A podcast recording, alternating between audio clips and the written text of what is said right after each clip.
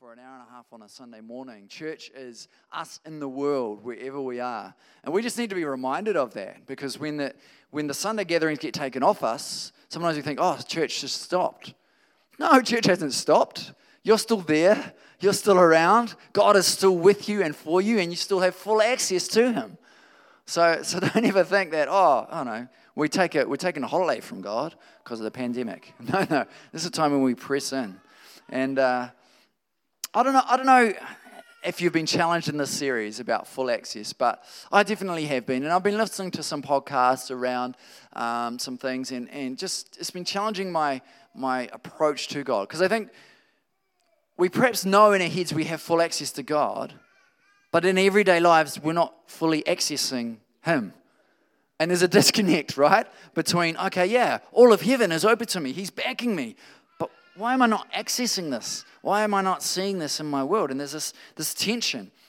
And uh, I think, I think what it, what it, one of the key things that has happened in the West, and I, I, I'll call it the coronavirus of the soul, uh, the key, one of the key things that is keeping us from, from connecting with the, the full access that we have is this thing called distraction.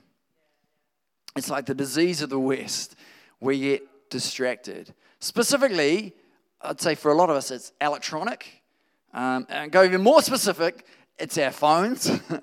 um, now, not all of us have this, you know, issue with phones. Some, some of us, it's just electronic stuff. It could be your Netflix, uh, could be Disney Plus, Lightbox, could be your tablet, could be just TV, could be radio. I don't know. It could be anything, but it could it could be something non-electronic as well.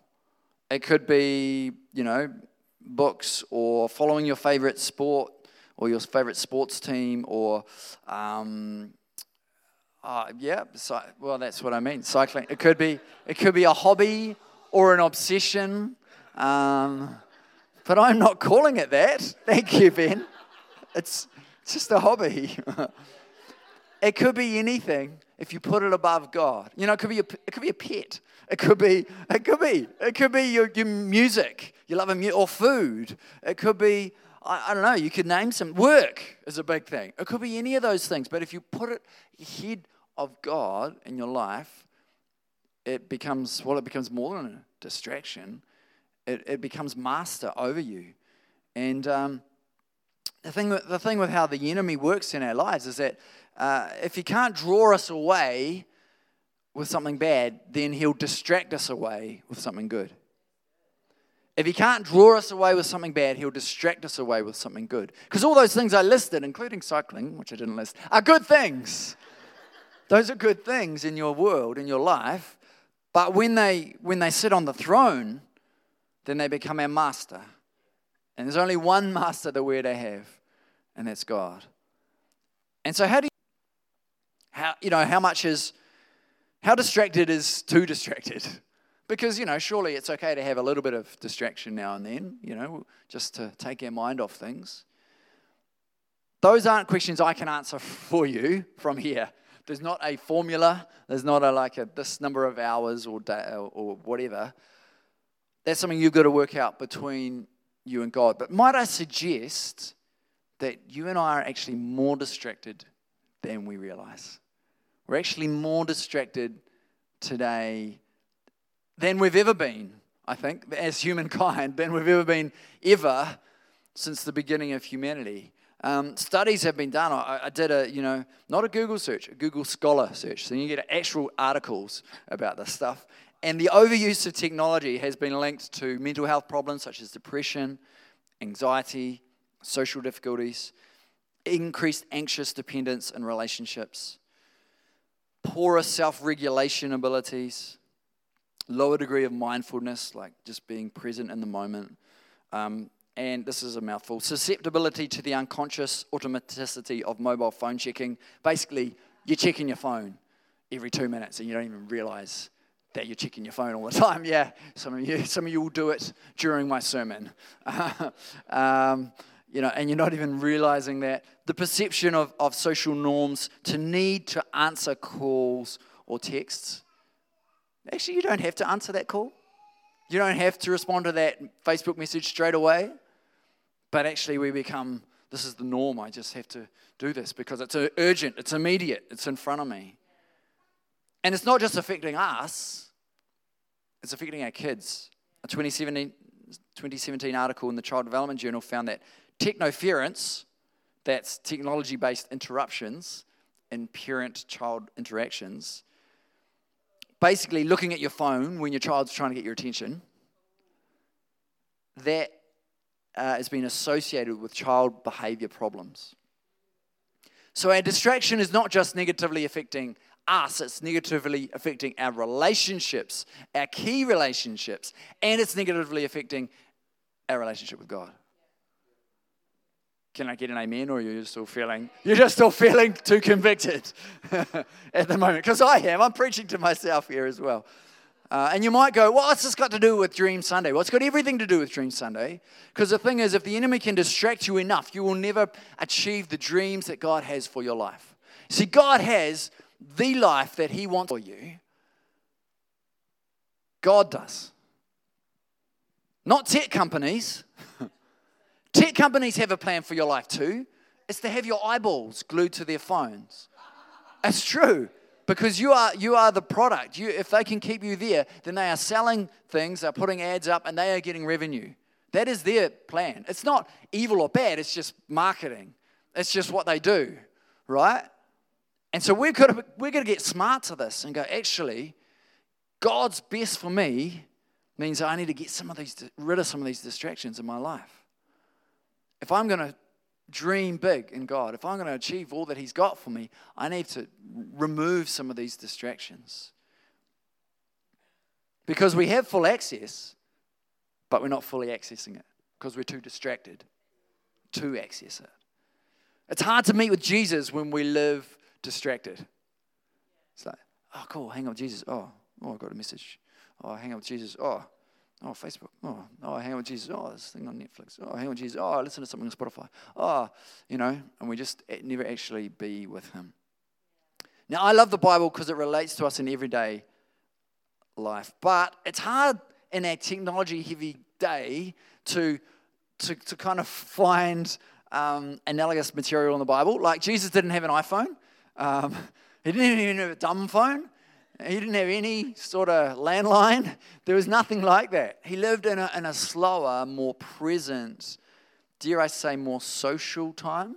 Not social media time, actually social time, like talking to people face to face. So distractions were different. Dare I say, they were, they were a lot less. However, they were still present. They weren't not there at all. And today I, I want to delve into a, a story that I think can teach us how to engage with Jesus a little better. And I'm hoping that it will inform us a bit. So I'm going to read it to you and uh, then we're going to break it down. Um, so it's found in Luke 19, starting in verse 1. Jesus entered Jericho and was passing through. A man was there by the name of Zacchaeus. He was a chief tax collector and was wealthy. He wanted to see who Jesus was, but because he was short, he could not see over the crowd. So he ran ahead and climbed a sycamore fig tree to see him, since Jesus was coming that way. When Jesus reached the spot, he looked up and said to him, Zacchaeus, come down immediately. I must stay at your house today. So he came down at once and welcomed him, glad he's gone to be the guest of a sinner.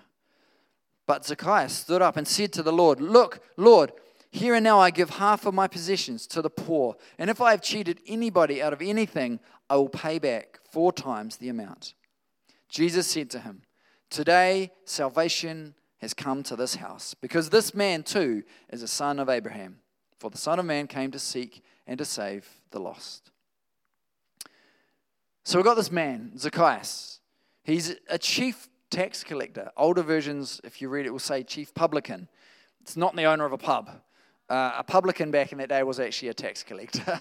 um, and, and he was either like he rose through the ranks as a, as a tax collector, or he was just a wealthy businessman who was placed over a bunch of tax collectors. We don't know, but either way, he was disliked because he took money from his own people. He was Jewish. He took money from his own people, and his, his name meant pure, but he took money and gave it to himself and to Rome because because he was he was working for a foreign conquering nation. Rome had conquered Israel. And so Zacchaeus was working for the empire. And as we know from Star Wars, the empire is bad, right? Okay? Jesus and his disciples, they're the rebel alliance. And uh, the empire is bad. And Zacchaeus, he's getting rich off the back of his fellow Jews. So there's no doubt that he was an unpopular guy in this place. And the writer makes actually makes special note to say, and he was wealthy. So he was that's another reason that, that people probably didn't like him very much. But it's interesting because he's a wealthy man, and this story comes very shortly after Jesus says that famous thing where he says it's easier for a camel to go through the eye of a needle than for a wealthy man to enter the kingdom of God. So here he is. This, this actually proves that with God, which is what Jesus says afterwards, with, with man, these things aren't possible, but with God, all things are possible. Actually, this is a wealthy man who can enter the kingdom of God uh, which is pretty cool. So we've got this wealthy man, Zacchaeus. Uh, let's, let's work our way back through. In verse 3, it says, He wanted to see who Jesus was, but because he was short, he could not see over the crowd. So Zacchaeus was short. The Greek word there is mikros, which is where we get our word micro from. Um, some disability theologians, such as Meir Whitaker, uh, might argue that he had achondroplasia, um, so like dwarfism. Um, so he was that, that short, but he was definitely very small. He was also probably old, uh, given that he was the chief of tax collectors and very rich. You know, this, this degree of rank and uh, accumulation of wealth would take time. So he's probably an older, short, despised, rich man who's possibly disabled as well. Not your typical hero, right? Not not your knight in shining armor, really, which is fine because actually, in every biblical story, God is the hero. And actually, in your story, you're not the hero of your story, God is. Just, just go and write that down and think about that. Uh, Because are you making God the hero of your story or are you trying to be the hero in your story?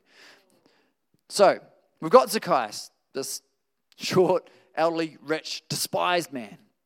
In verse 4, it says, So he ran ahead and climbed a sycamore fig tree to see him, since Jesus was coming that way. And this is really, this comes to the crux of what I think we need, and, and, and I want to impart to you this morning is just that we need to be passionate about Jesus. We need to be, our lives need to be arrested by Jesus. We need to be captivated by him. Zacchaeus was captivated by Jesus. He heard he was coming and he realized he couldn't see him. Like there's a big crowd and he's really short. So he, he, does, he does something which is very undignified for an elderly, rich tax collector. He hitches up his long flowing robes and he runs. You don't men in, in the Middle East, in those times especially, they don't run. It's very undignified. You don't do it. So for him to do that is, is basically, he's throwing out all pride out the window because he's so captivated. And, and, and, then he, and then he climbs a tree, which that's what kids do. Like, that's not what wealthy businessmen do, right? That in, in our day and back then, that's, that's not what you do. But Zacchaeus didn't care. He was captivated by Jesus. He had to see Jesus no matter what. And I think actually the times that we are changed are, are when we go, right, I, Jesus, I just need you. I just am going to do whatever it takes to be in your presence. Whatever it costs me, I'm going to get there. See, Zacchaeus, he had to get in a time you are uncomfortable in order to meet Jesus. Like, when was the last time you actually went out of your comfort zone to meet with Jesus? Possibly, and we're going to do a thing later on, we're going to anoint people with oil. Possibly coming down the front and being anointed with oil is you stepping out of your comfort zone. I'll tell you what, you're in a room full of people who are for you and for Jesus, so it shouldn't make you feel uncomfortable. But there's something in us that is our pride that rises up. I'll call it what it is. It's normally our pride which keeps us from the throne of God. And, and James 4 6 is a scary verse. It says, um, God opposes the proud, but gives grace to the humble, or shows favor to the humble. And I think actually we just need to, like Zacchaeus, drop our pretense, drop our position, drop our pride, and just run so we can be with Jesus. Do what it takes, get in an uncomfortable position, climb a tree, whatever it is, to be with Jesus. He just didn't care, Zacchaeus. He just didn't care. When, yeah. And he gets the grace and favor of Jesus. Because I think for that very reason.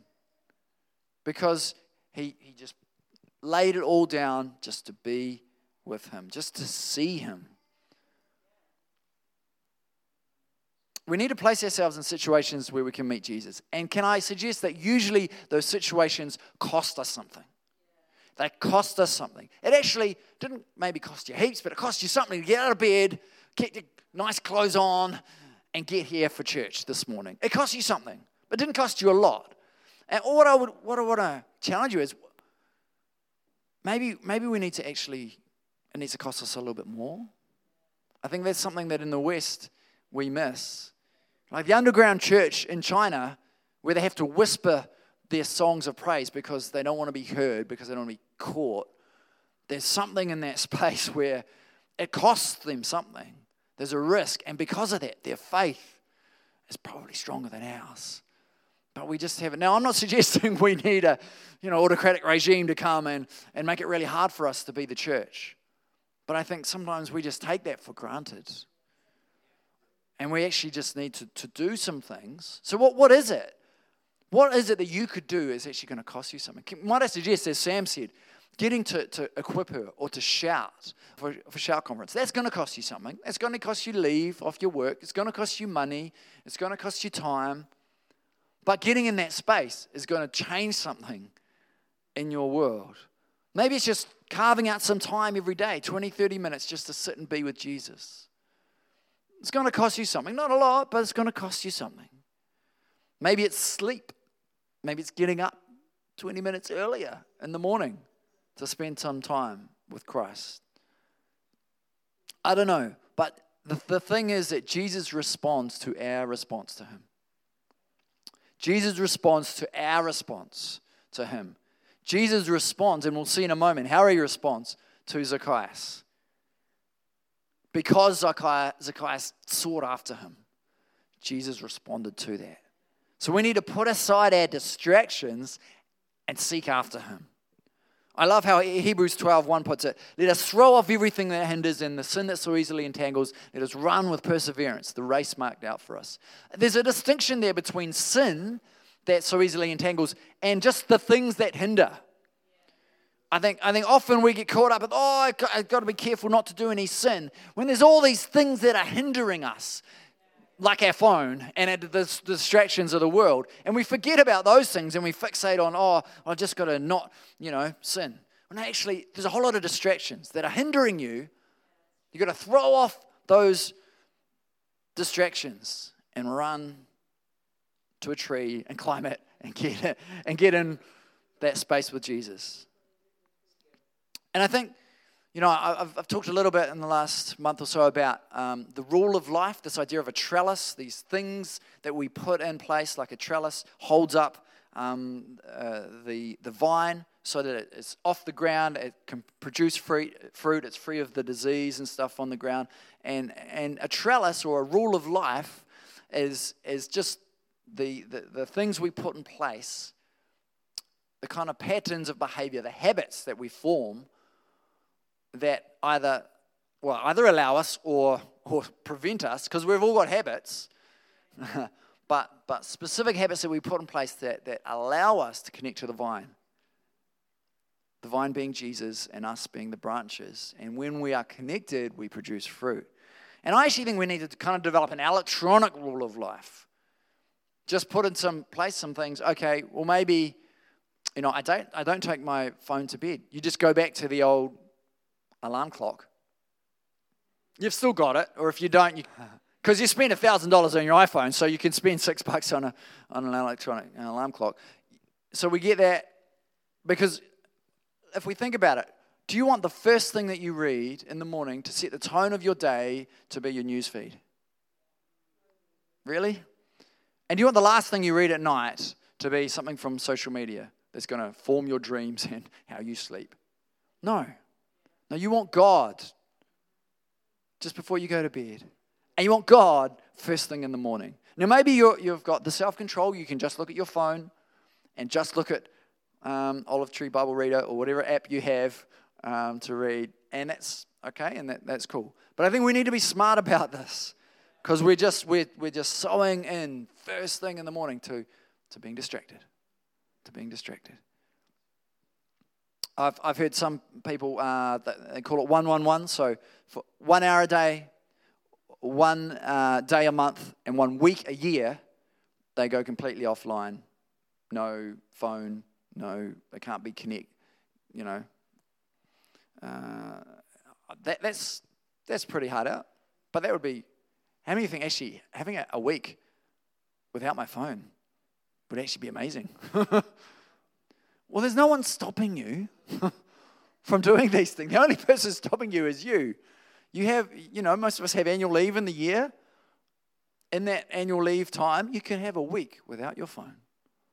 And you can just, you know, maybe have it, just set it, you can get emergency calls, that's it.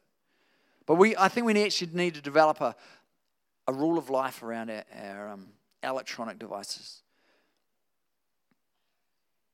Because distractions numb us to the beauty of Jesus. You see, for Zacchaeus, obviously he didn't have a phone, that wasn't a distraction. But there was something in him that was just, I need Jesus. He tried the things of the world. He was very wealthy. He had been around a while. He, he had all the trappings, and yet he realized his need for Jesus. And he just got hungry. He just got hungry. And I think we're just not hungry enough for Jesus. And I think our phones and other things in our world, because maybe it's not your phone, maybe it's something else, are distracting us from. Let's read on. In verse 5, when Jesus reached the spot, he looked up and said to him, Zacchaeus, come down immediately. I must stay at your house today. So he came down at once and welcomed him gladly. So Jesus looks up and he knows, Zacchaeus. not only that, he knows the state of his heart. And he calls Zacchaeus by name, just like he calls you by name. He's saying right now, Neil, I want to meet with you. Kathy, I want to meet with you. Aaron, I want to meet with you. Diane, I want to meet. Every one of you, he wants to meet with you.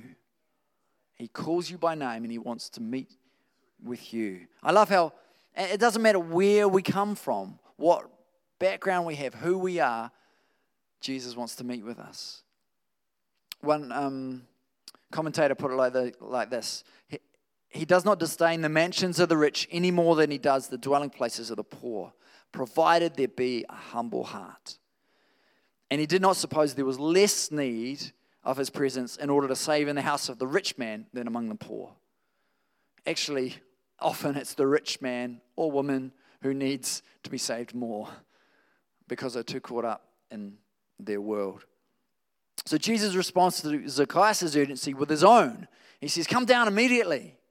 I must stay at your house today. There's an urgency in what Jesus is saying, right? It's like, you, I want you now. and I love Zacchaeus' response because when all the attention is drawn to him, right? And here's this little, little man up in a tree, and all the crowd is going, you know, just imagine you're all looking at it. And, and he's not ashamed. He's not like embarrassed. He, he, he, when he's singled out, there's no hint of shame or embarrassment. He just comes down and it says he welcomes him gladly. He's like, responds with open arms. Yes, Jesus wants to be with me. That's his response. When we do an altar call on Sunday, when someone offers to pray for you, when something where God wants to break into your world? Is your response, oh, what will people think? Or is it like, no, Jesus, I welcome you gladly. I want you. I need more of you. Because this is a picture of us welcoming Jesus into our lives, right? First of all, when we, you know, give our hearts to Him, but actually every time. Because I think actually our, our lives are just a continual opening up to Jesus, a continual coming back to Him and asking Him to come in and change us. It's an ongoing response. And then we read in verse 7 all the people saw this and began to mutter, He's gone to be the guest of a sinner. So the people around him, they see this hateful little rich man and they are jealous. And there's a lot of them because remember, there's a big crowd. He couldn't see because of the big crowd. And they're all resentful, resentful of the special favor that Jesus has given to Zacchaeus. People will actually be resentful of the grace of God on your life. Now, that's going to happen. People will see it and they'll go, Why, why have you got this? Why are you happy? you shouldn't be, you shouldn't have this joy. What, what, what's, and what, how come you have been shown this, this favor? People will resent your success. They will, they will actually seek to undermine your dream. And we have to be careful who we share our, our dreams with for that very reason. The irony here, of course, is that these people who are saying he's gone to be, uh, he's gone to have dinner with a sinner, are all sinners themselves, right? like, yeah, they failed to, to realize this that, that actually we are also all sinners. And the people who seek to tear you down are just dealing with their own broken humanity. They're just dealing with their own problems in their own world. And they're speaking that, that out of a hurt or selfishness or insecurity in their own lives, right? So we actually need to show them grace. And if you stop and think about it, are they actually grumbling against Zacchaeus? No, they're grumbling against Jesus. They're actually grumbling against the man in the moment who they want to see against his unmerited favor towards Zacchaeus. And that's sometimes a helpful distinction to make for us is that actually when people are grumbling against us, it's, it's not us they're grumbling against, it's God. It's the favor of God, the blessing of Jesus in our world. And ultimately, they have an issue with the grace of God, which is easy to have. It reminds me of the story of Jesus with the farm workers. Um, or he tells a story of, a, of, a, of an, owner, an owner, um, a landowner, and he employs a bunch of people. Um, and at the start of the day, he says to some, I'm going to give you $100 if you do this, this job.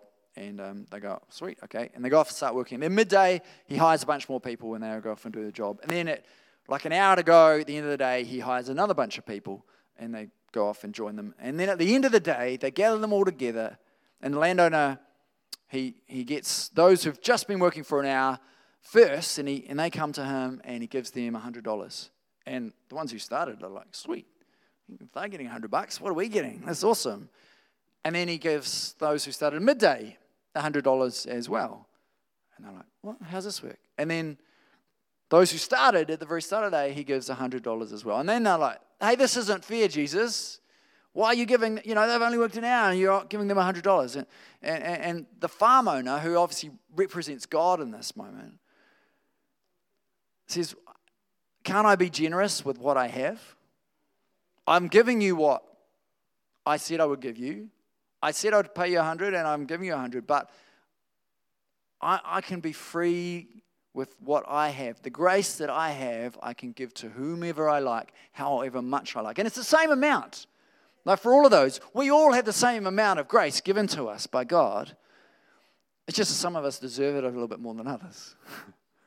And it's not our place to decide who deserves it and who doesn't, because ultimately none of us deserve it. And yet sometimes we're like, what? That's not fair.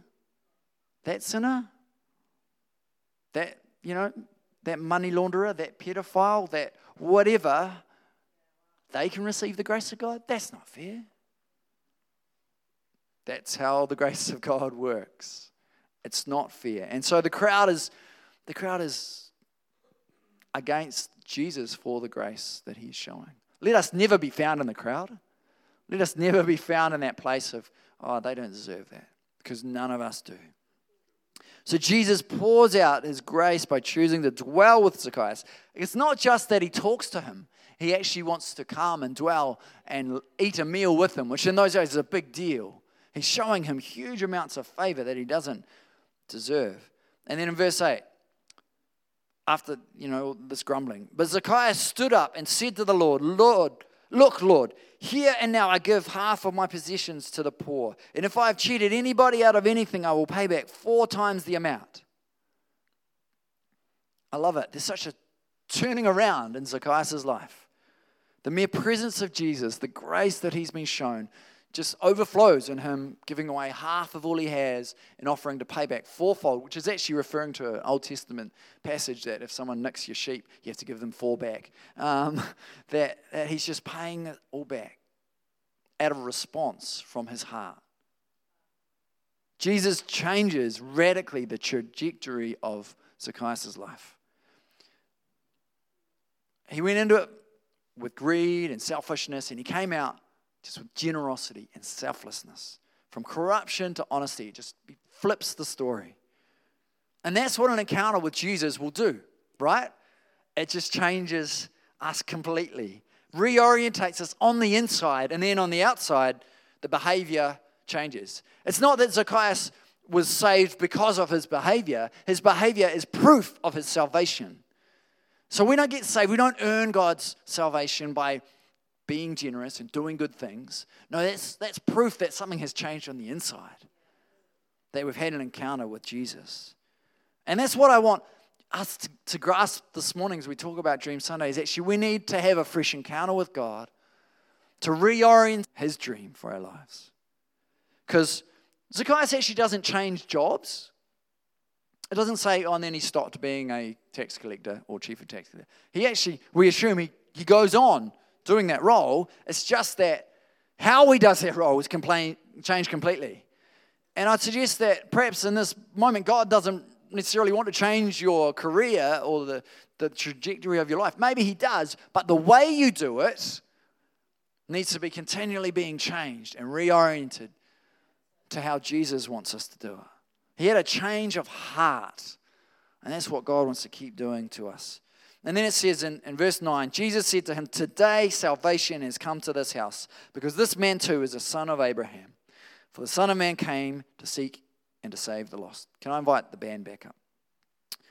So today, salvation has come to this house. Not because he gave away, you know, half, but because he chose to chase after Jesus. He sought after Jesus. It's interesting that Jesus says that this man too is a son of Abraham. Like, why too? The son of Abraham by birth. But I think it means that because he's acted in faith, he's now truly a son of Abraham. Because you're not actually a son of Abraham by lineage, you're a son by faith. And I'd suggest to us that sometimes we sit back and we think, oh, yeah, I've said yes to Jesus. But it's an ongoing step of faith that we take that we realign ourselves with Him. And Jesus says, I come to seek and to save what was lost. That is actually Jesus' dream. If we're talking about dreams today, Jesus' dream was that all would come to know Him, that none shall perish. And He invites us into that dream in the Great Commission, where He says, you know, go and make disciples. It's actually us being invited into the dream of God to seek and to save the lost. And so I want to ask you, as part of Dream Sundays, who are you seeking to see saved? Who are you joining Jesus with? Who's that, that person who's close to you but far from God? And, and not only that, who are you discipling? You know, we're called to make disciples. That discipleship happens right from when they're far away from Christ, right up until eternity, but yeah, who are we discipling? Because I think part of the dream that God has for our lives is that we are discipling others, that we're kingdom.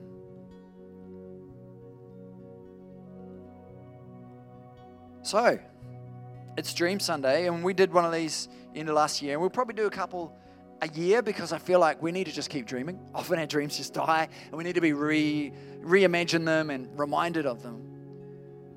But I just want to ask you in this moment, what are you dreaming for? And perhaps I would suggest that in this moment we need to run to Jesus to capture that dream again. Can, can we stand in this place? I love how, what Pastor Sam said that we need to get out of control this year. Too often we try and keep our lives in control because it's safe and we can manage it. Zacchaeus wasn't really in control. he was running, he was jumping up a tree, he was he just he lost, you know, his sense of decorum and, and pride and you know, safety to be with Jesus. That that's actually what God wants for us. He wants us to dream. He wants us to step out in faith. I've got a I've got a dream that we will have 200 people in this church by the end of this year. That's a dream that I can't achieve. That's a dream that possibly, you know, like a, a lot of us coming together to do it. But I would rather dream that dream and get halfway than not dream it at all. I'd rather set a target and go, oh, well, you know, at least we gave our all, than set no target at all. And sometimes I think we just need to go, ah, oh, God, I'm, this is a crazy dream, but I'm going to go for it. Because even if I if I launch way out there and I only reach here, well, look, I've reached there. I've made it that far. So, what is it by faith that, that Jesus wants you to do? I think we just need to overcome our fear of failure. I think if you if you talk to anyone who has really succeeded in life, they failed far, far many times before they succeeded. And they learned from each failure. That I think the biggest failure is a failure to launch. I think the biggest failure is to go, oh, I'm, I'm not going to try because I might not make it. Well, yeah, you're right, you won't because you didn't try it at all. you will never make it if you don't launch out. And so, you know, Jesus' ultimate dream was that all would know. And he, and he sowed that dream in his disciples. And he sows that dream in our lives now, too. It's a dream that's far, far bigger than him. Cards here and uh, they're going to go around. But these are, uh, hopefully, you got a pen. If you don't, um, you'll just have to write them down afterwards. But on that card, there's three things that you're dreaming for. And I, I just encourage you, we're going to take some time just, just in the service to,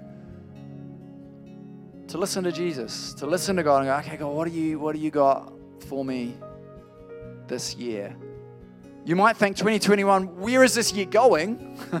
like, it's a crazy year already, going in and out of lockdown in, in, in Auckland. And don't worry about the, you know, the overall state of the nation. That's not your concern in this.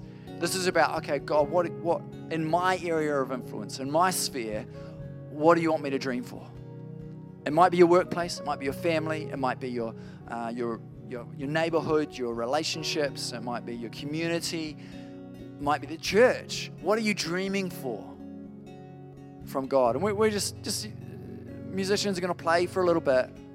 I just want you to listen to the still small voice of God and then write some things down or make a mental note and write them down later.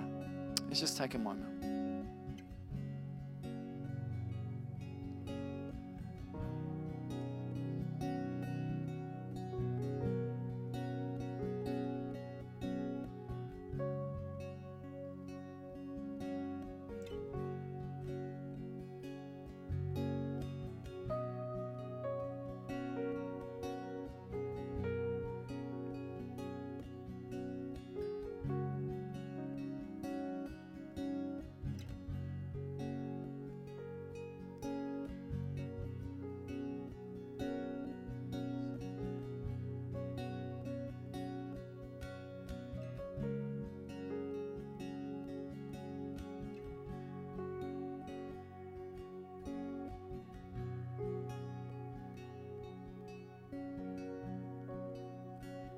While he's still, doing that, I, I just want to talk to those of you who haven't um, ever had a dream from God because you don't have a relationship with Him. Just like Zacchaeus, you've actually come into a space where you can meet with Him. Um, so well done for getting here into this space. You've kind of you've you've run ahead, you've climbed the tree, and now Jesus is calling out your name, and He's saying, "Come into relationship with me."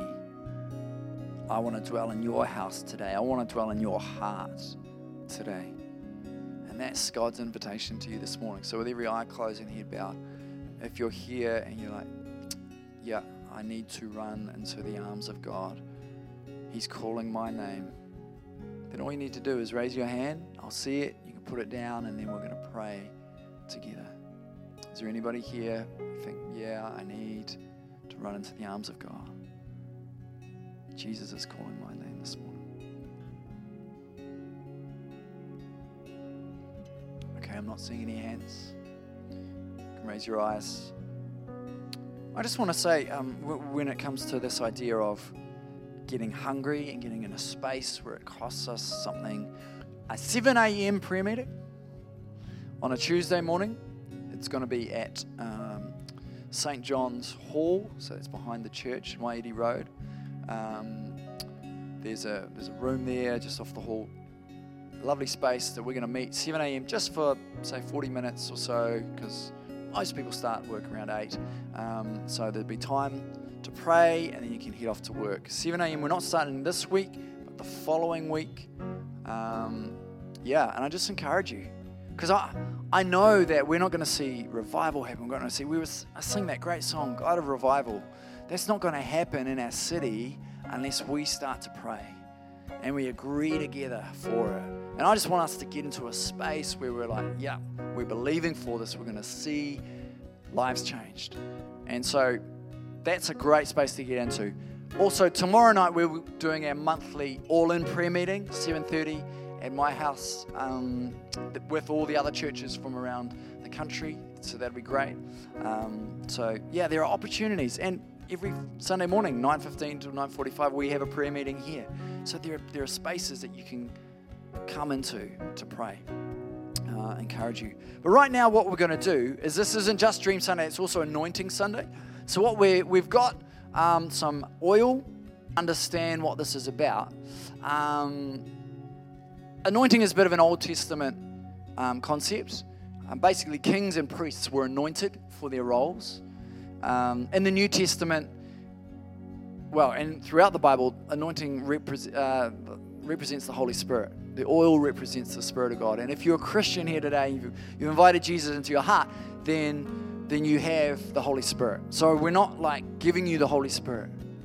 Just to clarify that. But what we are doing is we're, we're setting you aside, like those priests and those kings. We're saying, okay, we want to anoint you, to pray over you, and set you aside for the role that you have in your world. Whether that be your work, whether that be your family, whether that be your, your ministry to those, your neighbors, whatever it is. But we want, we want to pray over you and believe that God's going to anoint you, give his, his full backing, his full access to, to all the weight of heaven to you this morning. So, so uh, um, Maya, Richie, uh, I don't know, Andrew or Elizabeth, are going to come down, and uh, and we're just going to take some time. Just come down, and we will anoint you with oil and pray over you. And and I encourage you. I, I reckon we should all don't miss out. We should all do this because, as I said, we God responds to our response to Him. And so if we're hungry for Him, then you'll want to be anointed because you want to be filled with all. Because when we're filled with the Holy Spirit, it's not a one time thing, it's an overflowing, and we need to continually be filled with Him because we need Him more and more every day, all right? So the, the musician is just going to play in the background, and I just encourage you come on down. We want to pray over you, anoint you with oil. That'll be awesome.